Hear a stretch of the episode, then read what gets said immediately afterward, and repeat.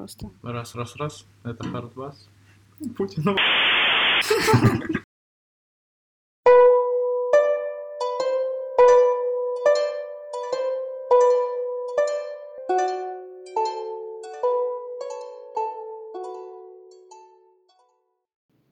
Привет! Это Марина Васильева и подкаст «Истории без вывода». Сегодня мы поговорим о политике со школьниками. Меня давно бесили колонки взрослых дядек о том, как Навальный якобы манипулирует глупыми детьми, и о том, что это проще, чем манипулировать взрослыми, но как бы более грешно. На самом деле, мне кажется, что убедить в чем-то школьников, конечно, возможно, но не проще и не сложнее, чем взрослых, потому что подростки тоже умеют думать сами.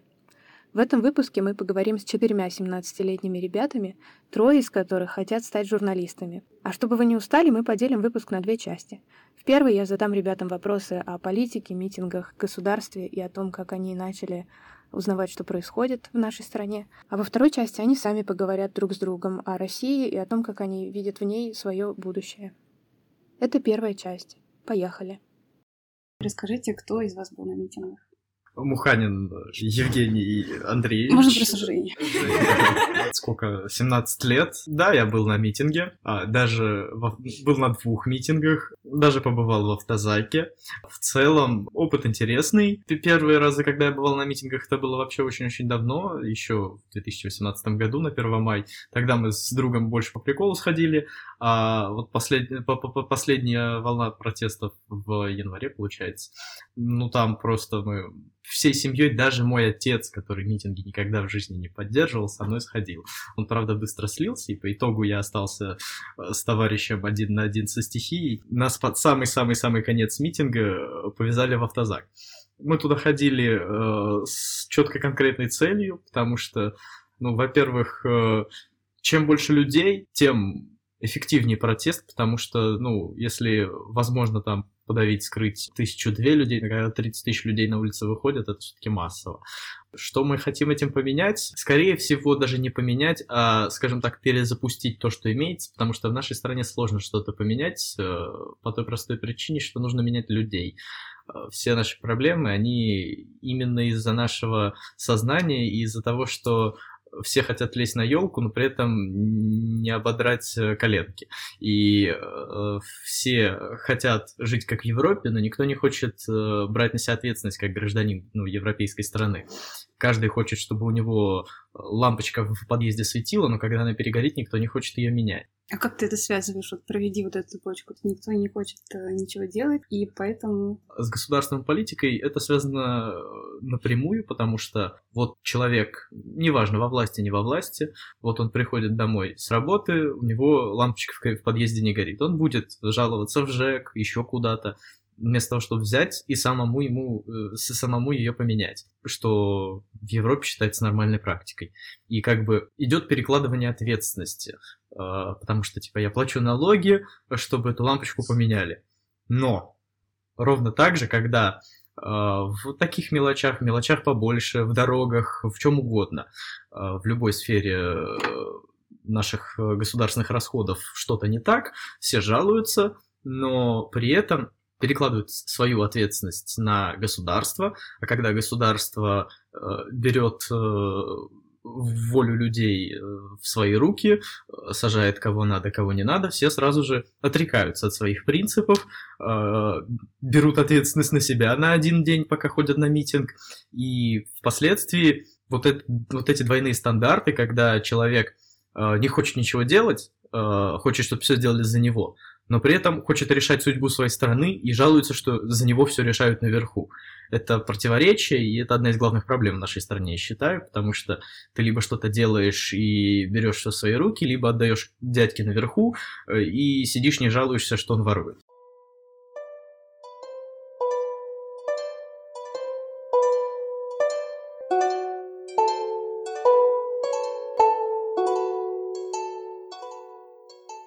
Меня зовут Даня, я был на митингах.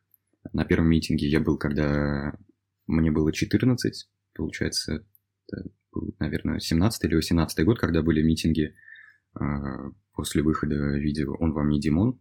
Но тогда мы с приятелями решили ради интереса, ради действительно ради драйва сходить на митинг и В принципе, я этот драйв э, получил, я не жалею. Тогда я никакой какое-либо политическое высказывание в то, что я пошел на митинг, не вкладывал. Потом на последних протестах э, меня задержали. Но самое смешное, что на митинге я не был.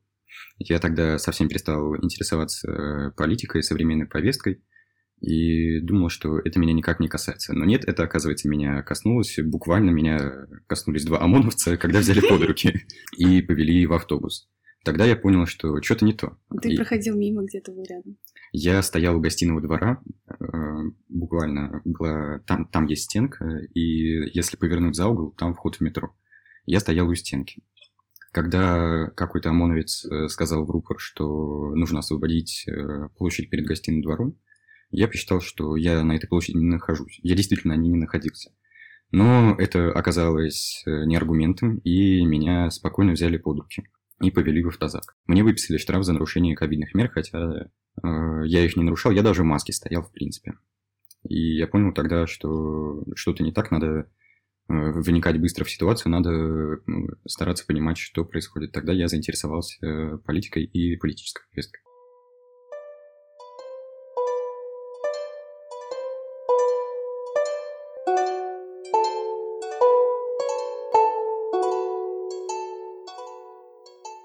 Меня зовут Ульяна, я не была на митингах, вот, но э, я не была, как минимум, потому что мне нет 18, вот, а мои родители немного задействованы в государственной службе, вот, и поэтому даже если бы я хотела пойти на митинги, потому что я поддерживаю это движение, считаю, что это нужно для как, хоть каких-либо изменений в стране, но, к сожалению, я не хочу подводить свою семью, вот, но митинги к сожалению, в последнее время то, что я видела, вот то, что было зимой, мне кажется, это все не очень эффективно, не очень организовано, потому что если следила онлайн, я сидела в чате, в котором ну, люди, которые были на митинге, обсуждали, что происходит.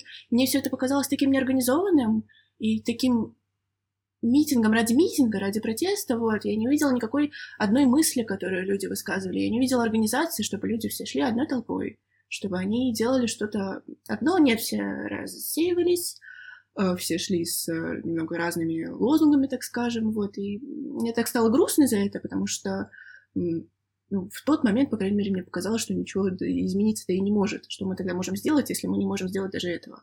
Вот, не мы, а они, те люди, которые осмеливаются туда выходить, поэтому, мне кажется, мое отношение к этому немного неоднозначное.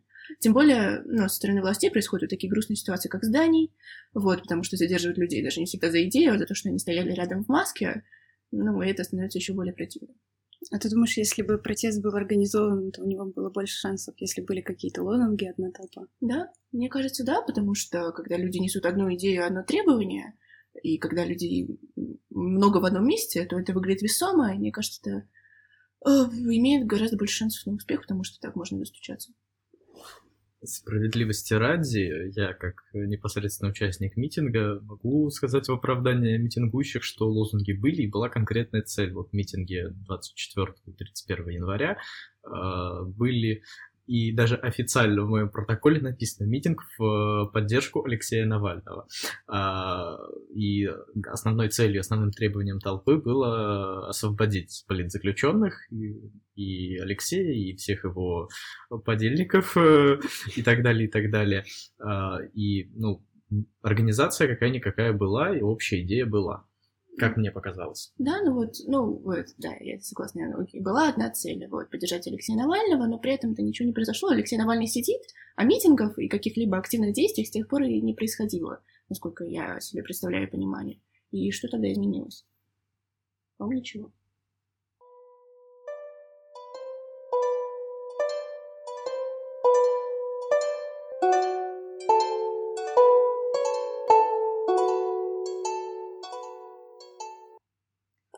Меня зовут Рита, я на митингах тоже не была, э, не была по нескольким причинам. Э, во-первых, мне тоже не было 18, и рисковать как бы, ну, практически своим будущим я не хотела, потому что есть э, вероятность, что потом будут какие-то проблемы в школе.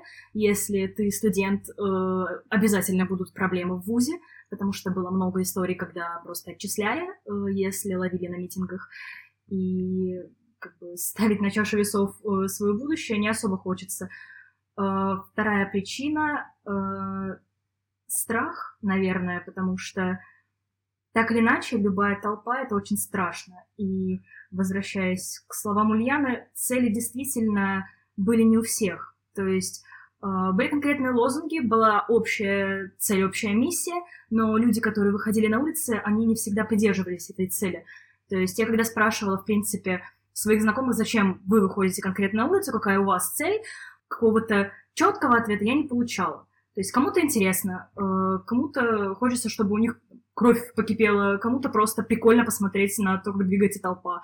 Кто-то просто с чем-то не согласен, но непонятно, с чем он не согласен. А, но есть та малая часть, которая действительно выступает за идею, у которых она есть, и которые хотят что-то менять.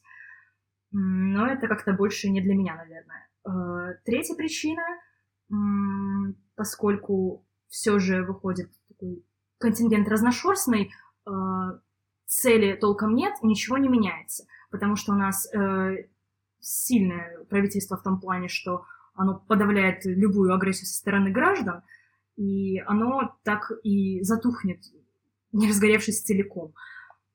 А внутри толпы происходят абсолютно странные вещи. Я, как, э, я против насилия, и мирных митингов у нас, э, по крайней мере, в Петербурге не было. Вот последний митинг а, в Москве и в Петербурге они очень сильно отличались, потому что в Москве, как я смотрела по трансляциям, люди просто мир нашли, а их потом уже после митинга вылавливали.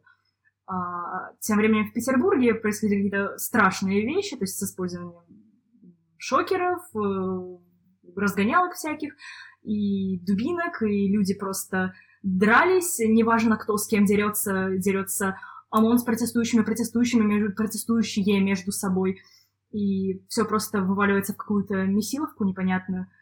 И люди, по-моему, забывают, зачем они в принципе находятся на улицах. Поэтому это как-то сложно, в принципе, воспринимать как некую силу, которая хочет что-то менять, но при этом у которой в голове у самой сумбур. Мне кажется, что насилие на митингах – это уже вопрос того, как власти реагируют на митинги, потому что в Москве были очень жесткие задержания 24 или 23, но потом на последующих митингах Граждане просто спокойно ходили по улицам, ни одной разбитой витрины, ни одной драки, все спокойно. А у нас в городе было всегда вообще в эти дни очень жестко, всех очень жестко винтили и очень жестко задерживали всех подряд. Ну, я тому подтверждение просто. Брата моей одноклассницы, молодого политика, задержали во время того, как он шел в туалет в торговый центр. И когда он э, просил э, немного подождать, чтобы он мог поднять очки, без которых э, он бы просто ничего не видел, со зрением минус 5 или минус 6, его еще жестче начали задерживать и поволокли там, за ноги и за руки, используя шокер.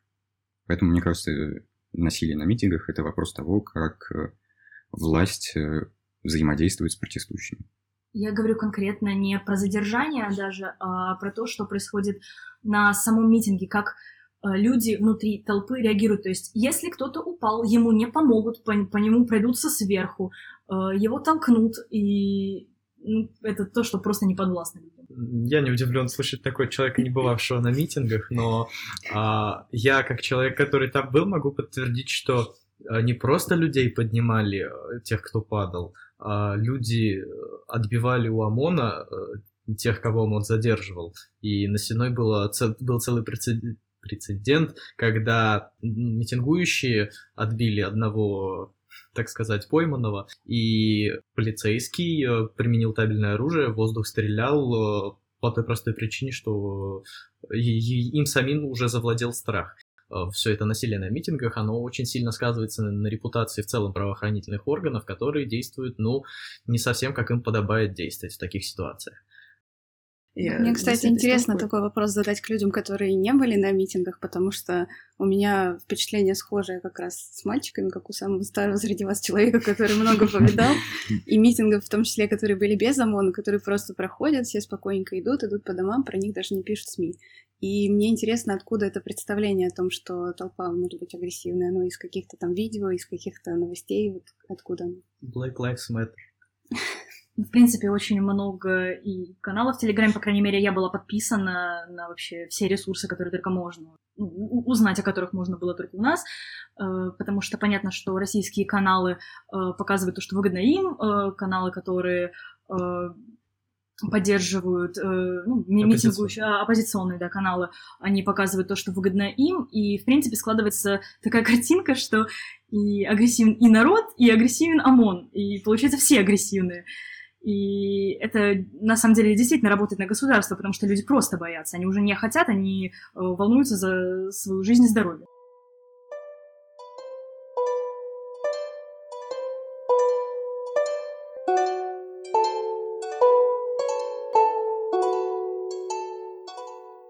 Давайте немножко отойдем от митингов и поговорим о том, как вы в целом видите российскую политическую систему. Вот, например, девочки упоминали, что из-за митингов могут быть проблемы в школе или в каком-то будущем. Вот кажется ли вам, что это как-то нормально или ненормально? И в целом, что в России не так или что в России так? Или все нормально? Я пока отвечу, наверное, только вот на первый вопрос. Я не считаю, что э, нормально, в принципе, давлеть как-то на будущее людей, потому что я так или иначе я не против митингов. То есть я считаю, что это схема рабочая, и, в принципе, э, все может получиться, но э, как раз-таки из-за того, что э, таким образом сдерживают народ, люди просто не хотят и боятся выходить. Э, и, в принципе, хоть у нас есть какая-то свобода слова и свобода самовыражения, это так или иначе ограничивает нас.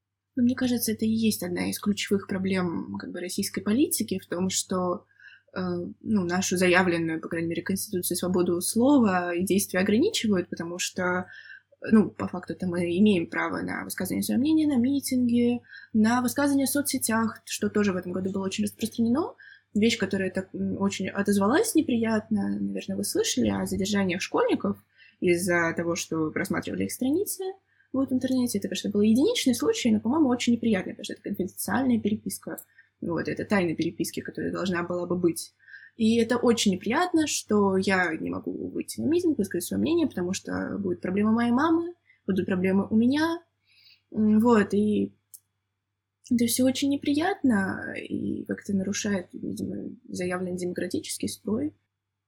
Я думаю, мы с Женей на самом деле можем высказаться в этом плане как люди, которые испытывали проблемы в школе после задержания. Я никакого прессинга, никакого давления в школе не чувствовал. Наоборот, меня в школе администрация старалась поддержать. Они все вообще не понимали, почему меня задержали. Они, я не знаю, каждый день, когда мы с ними виделись, э, они трехэтажными ругательными словами обругивали задержавших меня людей. И на самом деле мне кажется, что это правильно, потому что то, что меня задержали, не должно касаться, по идее, отношения ко мне в каком-либо учебном заведении или на работе, потому что это немного другая сфера моей жизни. Да, это касается администрации в том плане, что у них будут э, проблемы из-за того, что их ученик, э, по идее, участвовал, был задержан на несогласованном митинге, но мы с ними это очень откры- открыто обсуждали, они мне все открыто рассказывали и говорили, что, принципе, меня поддерживают. И я был не один в школе, там еще потом девочку из восьмого класса задержали на митинге, тоже случайно проходившую. Мне кажется, что позиция, которую занимала моя школа, абсолютно нормальна. И, по-моему, это вообще лучшая позиция в мире, которая может быть касательно этой ситуации. Ну, возможно, тебе повезло со школой, потому что, вот, отойдя от митингов, в прошлом году, вот, я бывала в Следственном комитете как жертва, собственно, вот, как э, обвинитель, не знаю, как это правильно назвать, вот, и они запросили характеристику со школы, вот, ее прислали, а мне классная, ну, классная руководительница позвонила моей маме со словами осуждения о том, что ваш ребенок лезет куда не надо. Полтора слова, что у тебя тогда случилось? Просто буквально. За мной специалист гонялся три дня. Там э, следят за соцсетями, мониторят. Да. Слушай, я говорю... что ли? А кто ваш специальный сотрудник следит за соцсетями? Нет, следит завуч, который тут. Вот, из которых иногда вылавливают, ну, неприятные истории, из-за которых потом могут случиться неприятности, например. Эм, например, не надо, например, вот такие примеры.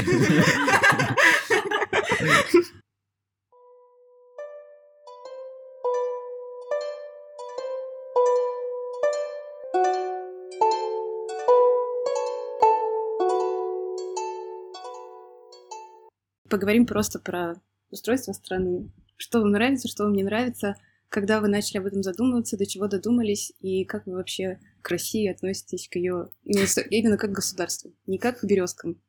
Давайте. Ну, впервые услышала я ну, о том, что существует вообще такая штука, как политика, вот, в году 14-15, ну, то есть, когда мне было лет 10, э, я тогда смотрела телевизор с бабушкой, вот, и там рассказывали про Украину, про Крым. У меня бабушка искренне радовалась всем этим вещам, о том, что вот украинцы все такие плохие, Крым должен быть наш. Мне всегда, всегда, тогда мне это казалось таким диким, потому что, ну, это же отдельный народ, отдельная страна, которая должна сама решать свои проблемы, а Крым — это их территория, вот, ну, и мне сразу тогда показалось, что что-то тут не так. Потом, ну, уже чуть подрастя, ну, в общем, став старше... Выросшая. Как можно сказать, ну, неважно, став старше. А, вот, ну, то есть это уже в девятом, десятом классе я начала смотреть где-то на ютубе каких-то политологов, читать СМИ, некоторые интересоваться тем, что происходит в стране, и, ну, и ко многим вещам я заимела негативное отношение. Вот, и один из вопросов, который меня волнует и который я не понимаю искренне, это то, почему в Москве и в Петербурге все так хорошо, урбанизировано, э, есть перспективы развития и так далее, тут живет много людей, а в каких-нибудь на, на Урале, в Сибири, на Дальнем Востоке, откуда я сама, вот, все ужасно, потому что это развальные, ну, не развальные, но довольно устаревшие и неудобные для жизни города, это битые дороги, о чем все любят говорить, это нет перспектив к образованию, к медицине, ко всему остальному. Мне так грустно за это, что государство не может по-настоящему вкладывать деньги в глубинку, а, а точнее в остальные города России, кроме двух, возможно, трех, там, если включать Калининград, который в Европе, то он тоже не очень. Вот, и мне кажется грустным то, что в те города чиновникам только дают все деньги в карман, которые на самом деле вкладываются в города, а по факту ничего не делается. И у людей там просто нет перспективы хорошей, современной жизни в нашем 21 веке.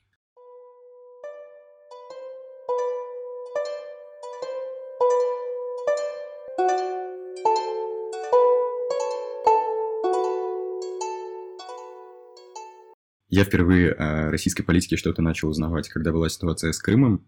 Мы в пятом классе эту ситуацию очень активно обсуждали, э, потому что у меня был политически подкованный одноклассник, и ну, он очень активно следил за всей ситуацией, и он только недавно мне сказал, что, в принципе, готов отпустить и готов принять то, что он живет в России, и ему станет легче. Только сейчас чувак окончил школу, и он только он только сейчас готов это принять. И мы, на самом деле, ну, я, по крайней мере, активно очень вникал в ситуацию благодаря ему. И когда я приходил в школу, я узнавал одну картину, одну картину, один взгляд на это, о том, что Россия оккупировала Крым, Россия э, занимается аннексией, она просто отобрала территорию другой страны. А когда я приходил домой, я встречал совершенно другую позицию. Россия вернула кусок земли в родную гавань, что-то в этом духе, и разобраться по-настоящему отдельно в ситуации я смог только недавно. То есть э, это была очень долгая история, я понял, что Россия реально просто оккупировала Крым.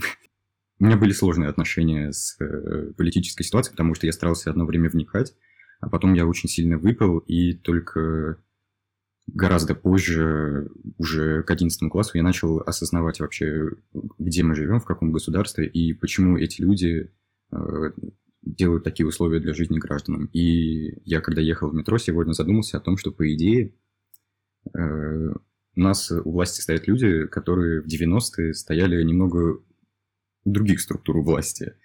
И сейчас они пытаются всячески доказать, что, что они в России давно, что Россия – это древнее могущественное государство, и пользуются теми же методами, которыми пользовался Советский Союз, который вообще очень древним образом обращался там, типа, мавзолей Ленина, это пирамида гигантская, э, пользуясь теми же методами, что и Советский Союз, обращаются к древним каким-то русским образом о том, что э, мы древнее государство, христианское, главные скрепы, и смотрите, какая мы крутая власть, мы здесь очень давно, а по факту это очень молодая власть, которая находится у руля 30 лет, и с рулем справляется, судя по всему, ну, э, как человек, который 30 лет э, водил машину и к старости уже понимает, что, ну, все, хорош, наверное.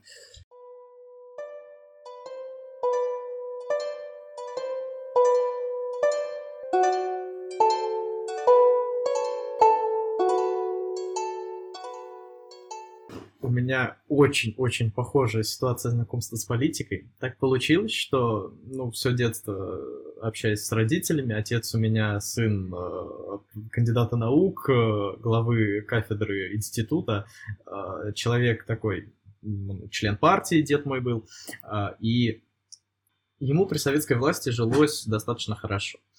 С другой стороны, у меня был один потрясающий товарищ в школе, который э, вырос, наоборот, в оппозиционной семье. Э, у них там одного деда расстреляли, бабку вообще неизвестно где оставили. Э, и в целом они всегда были по другую сторону власти, им всегда жилось не очень хорошо. Мы очень долго сцеплялись на тему того, коммунизм это хорошо или плохо. А, там, сравнивали нашу страну с другими странами и так далее, и так далее. А потом как раз это было где-то за год до Крыма. А нам тогда было лет по 11, мы э, так, вот, вот при коммунизме жилось хорошо, нам нужен коммунизм. Нет, нам нужна демократия, как в США. А, мы пытались друг другу что-то доказать, э, и как бы это было больше ради интереса, потому что вот у него одна позиция, у моего бати другая позиция. С э, Артуром, так зовут товарища, я великий коммунист и э, пытаюсь доказать, что коммунизм это хорошо. А с бати я великий либерал и пытаюсь доказать, что либерализм это хорошо. И так вот пытаясь одному доказать одно, другому другое, ты подбираешь аргументы туда-сюда и как-то делаешь какие-то выводы. Э, это немножко ускоряет процесс изучения обоих сторон, потому что ты одновременно в этих сторонах крутишься. Тут ты играешь коммуниста, тут ты играешь либерал. Э, что делать? А, а потом с Крымом э, я долго не мог сам для себя решить, потому что одному я доказывал, что Крым наш, другому я доказывал, что нет, Крым их, и как бы очень странная ситуация. И это немножко помогает э, углубиться такой краткий экскурс в политику, в основные положения одной стороны и другой стороны. И со временем я сделал для себя какие-то выводы, э, так сказать, принял э, сторону мирового большинства э, и как-то понял, что, что есть что и что для меня ближе. И как бы в политике, с политикой очень тесно связана вся моя жизнь, потому что, опять же, практически все дискуссии и раньше, и сейчас с, и с отцом, и с э, товарищами, у меня упираются в политику. А, с одной стороны, это демагогия, и наши дискуссии ни к чему не приводят. С другой стороны, они немножко помогают разобраться в себе, в том, что тебе нужно, и так далее, и так далее. А назовите буквально там одну-две вещи, которые в России, в российской политике вас бесит больше всего. Меня очень бесит э, вот, ограничение СМИ, в принципе, то, что происходит с Медузой, то, что происходит сейчас с проектом, все, что вообще происходит в России с журналистикой. Потому что как будущая журналистка, вот, ну, я вообще не хочу работать в сфере политики, как раз таки, потому что не хочу сесть. Как-то не очень хочется бороться за свободу. А в какой сфере? В какой сфере хочешь? Мне хочется в сфере культуры работать, наверное. Вот, но вообще-то расследование это тоже, по-моему, интересно. Может быть, я этим когда-нибудь занялась, но посмотрим в будущем. А второе, что меня бесит, это нетолерантность. Вот, потому что не, ну, даже не в плане каких-то сексуальных меньшинств и так далее, а в, ну, это нельзя назвать, наверное, нетолерантностью, то, что Россия — это государство самобытное, которое должно быть а, отдаленно от всех. Есть мы, есть остальной мир, и весь остальной мир это наши враги. У нас особый путь. Ну вот, да, особый путь развития, это все такой бред, потому что мне кажется, что мы достигнем какого-то хорошего мира во всем мире только тогда, когда все страны будут идти примерно по одной, по одному пути, э, по одной повестке, так скажем. А мы просто идем в разрез с, мне кажется, прогрессивным путем, мне это дико раздражает. Я не буду говорить никаких особо заключительных слов и не буду делать выводов, не только потому, что у нас подкаст «История без вывода», а еще и потому, что, мне кажется, ребята сами все сказали. Очевидно, что они, как и взрослые, думают о своем будущем, тем более, что будущее у них гораздо более неопределенное, чем у взрослых, и его гораздо больше, и им только предстоит еще совершить какие-то огромные усилия, чтобы его построить. И надеюсь, что у них все получится, несмотря на то, что происходит вокруг.